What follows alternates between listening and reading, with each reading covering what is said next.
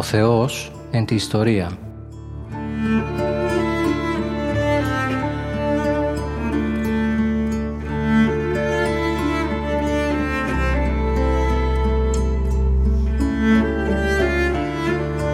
Περιδιαβαίνοντας την Παλαιά Διαθήκη με τον Μητροπολίτη Γόρτινος και Μεγαλοπόλεως, Κύριο Ιερεμία.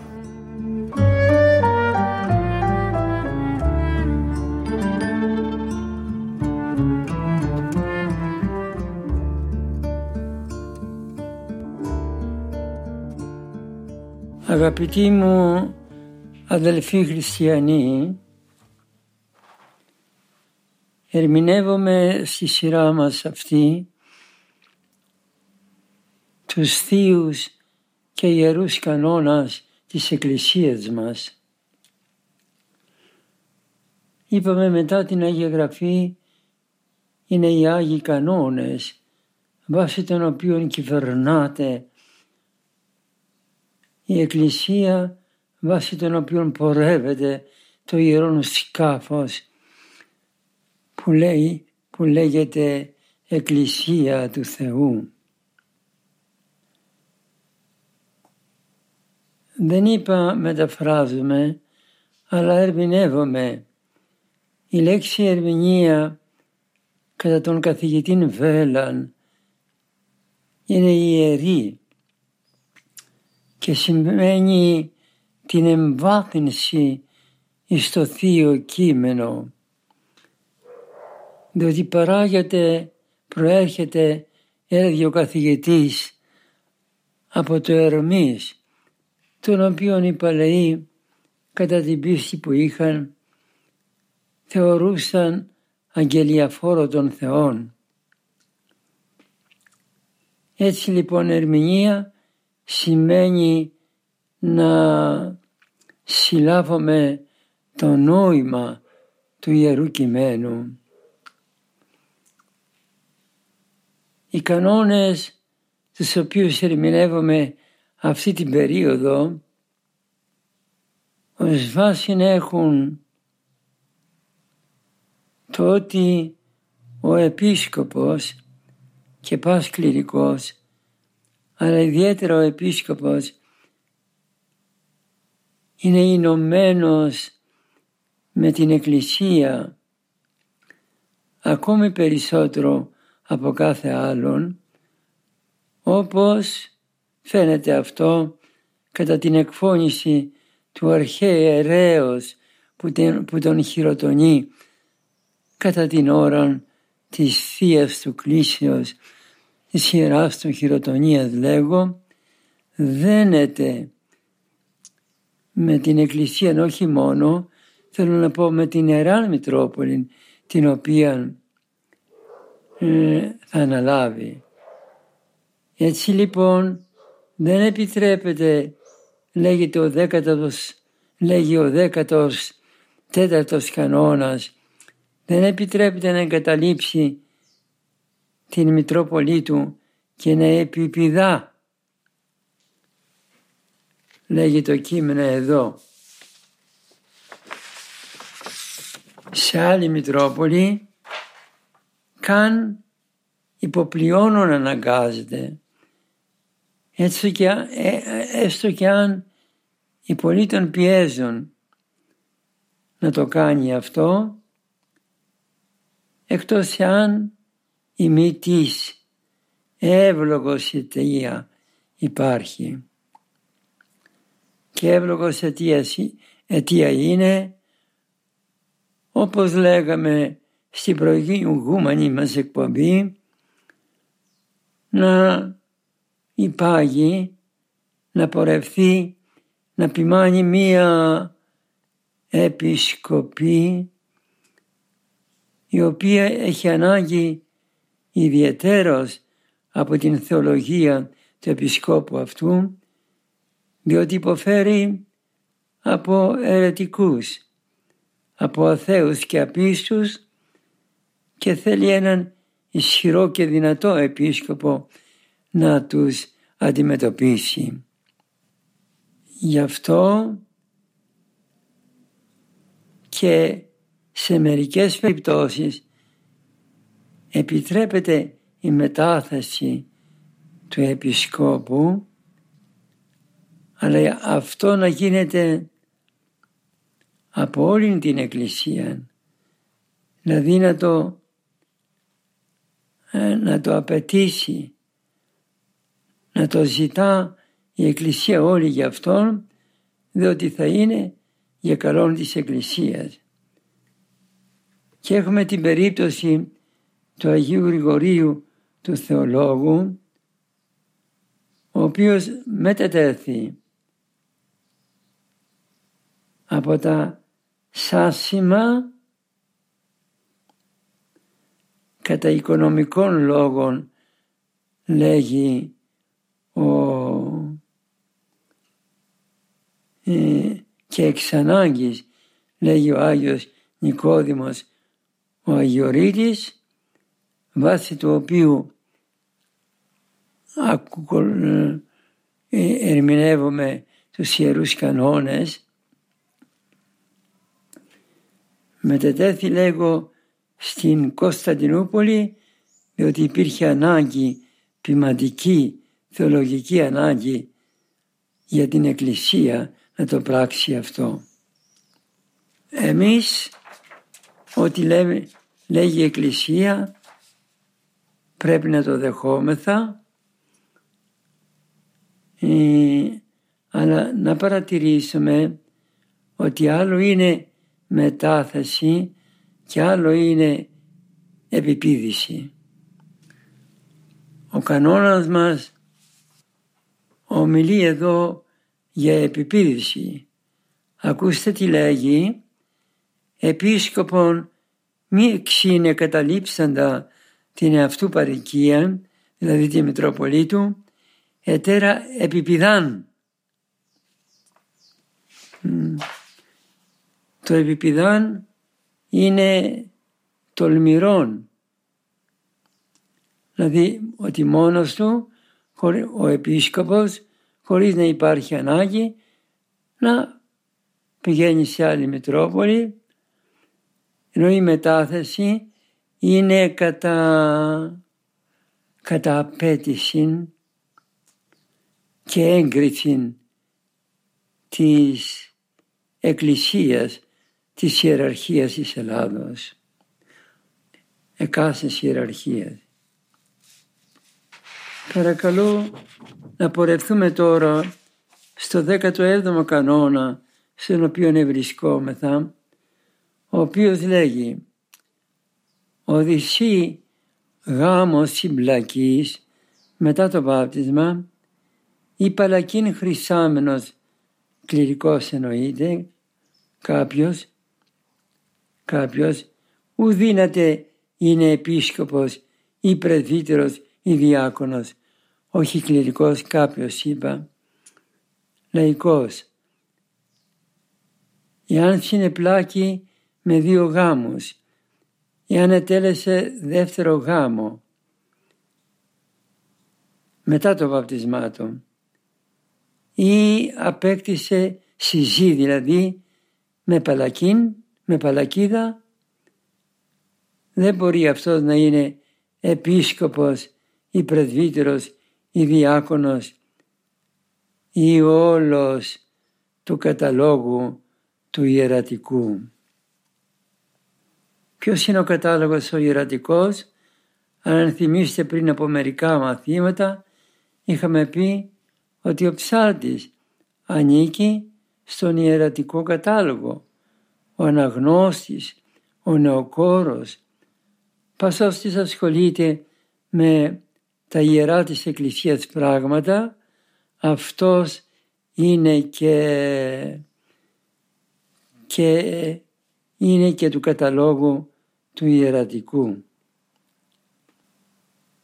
Θα ήθελα ο λίγο μόνο να επιμείνω αγαπητοί μου στον κανόνα στη φράση εκείνη που λέγει «Οδυσσή γάμος συμπλακής».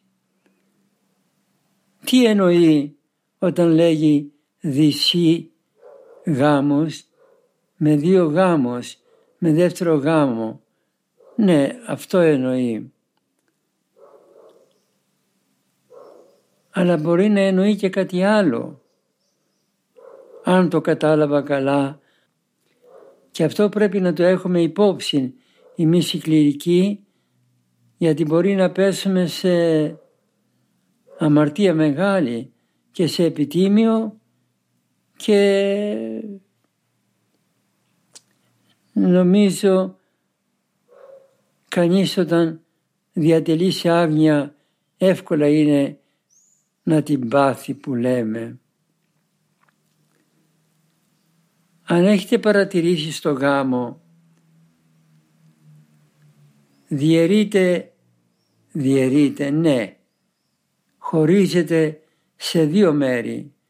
Το πρώτο μέρος είναι του αραβώνος και το δεύτερο μέρος είναι του γάμου, το καθαρού, το, η ακολουθία του γάμου. Και το πρώτο μέρος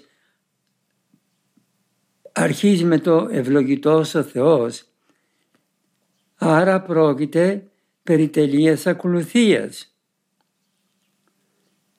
Γιατί λέγει για ειρηνικά, ε, εκφωνούνται ειρηνικά κατά τον Αραβώνα, ε, ευχές και διάφορα, αραβωνίζεται ο δούλος του Θεού. Είναι μία ακολουθία αυτό, η οποία μ, τελείται μαζί με το γάμο. Ο γάμος δε αρχίζει με το ευλογημένη βασιλεία και σημαίνει την πια την τέλεια ε, απόκτηση του νυμφίου, απόκτηση της νύμφης από τον νυμφίο. Αυτό πρέπει να είναι παρμένο από την Παλαιά Διαθήκη, κατά την οποία δεν αποτελούσε ο γάμος ιδιαίτερη ακολουθία, αλλά και ο ραβώνας μόνον αποτελούσε ε, γάμον. Αλλά έμεινε ο νυμφίος στη δική του οικία, η δε νύμφη στη δική της οικία και οποιαδήποτε ώρα ήθελε ο, ο άνδρας, ο νυμφίος να καταστήσει την γυναίκα του, να την, ε, την, την, την νύμφη του γυναίκα του, την εκάλει από την οικία της και πετέλουν το δικό τους πλέον σπίτι. Και η Παναγία μας ηρυβονίστη τον Ιωσήφ. Λοιπόν εδώ μπορεί να ομιλεί όταν λέει δυσί γάμις να μην εννοεί τον τέλειο γάμο αλλά ο ένας γάμος να είναι ο αραβώνας ο άλλος γάμος, αραβώνας με, με, με ιερολογία, με ευχές, όπως γίνεται τώρα στην εκκλησία. Και το άλλο μέρος είναι ο καθεαυτού γάμος.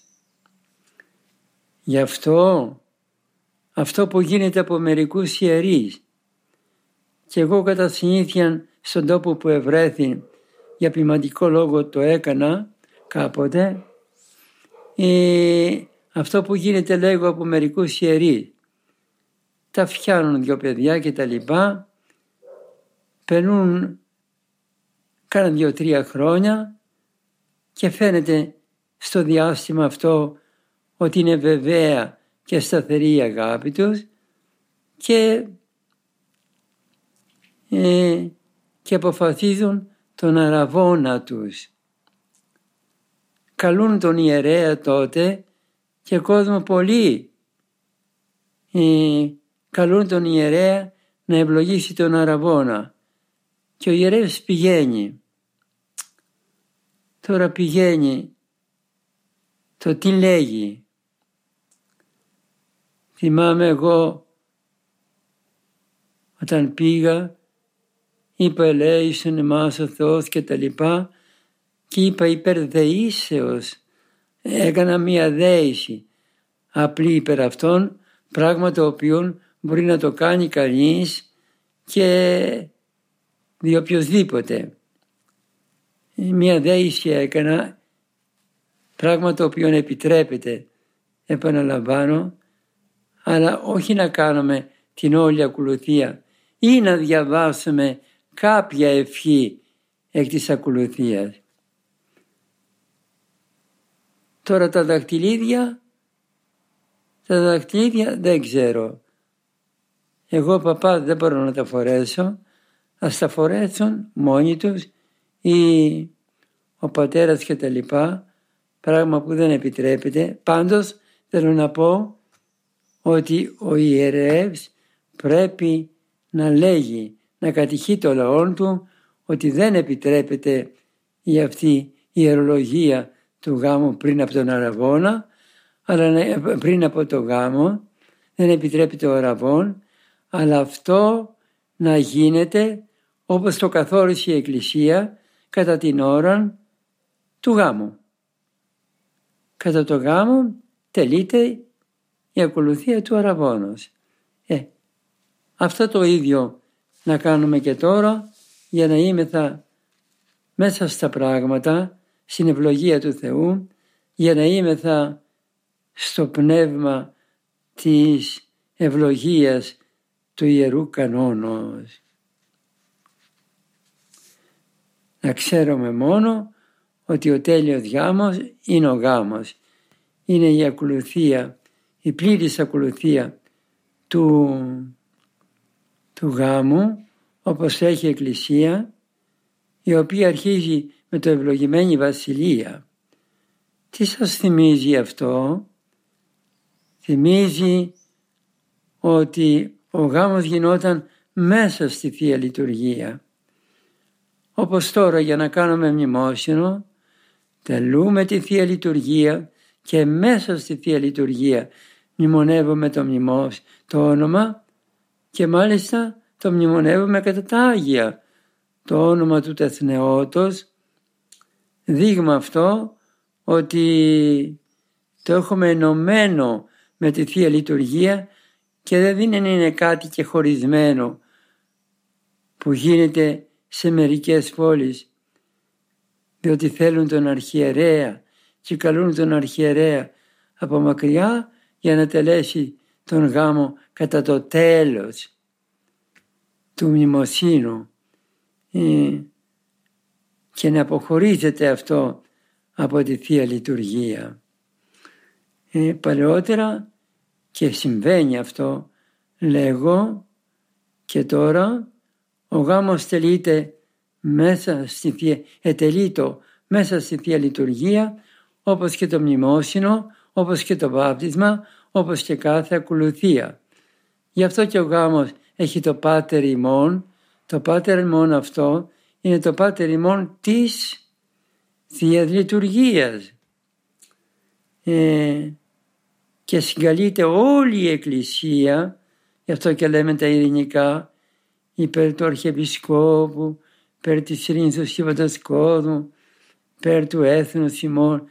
Λέμε τα ειρηνικά, δείγμα ότι καλούμε όλο το λαό να προσευχηθεί υπέρ της ευλογίας και της ενώσεως των δυο.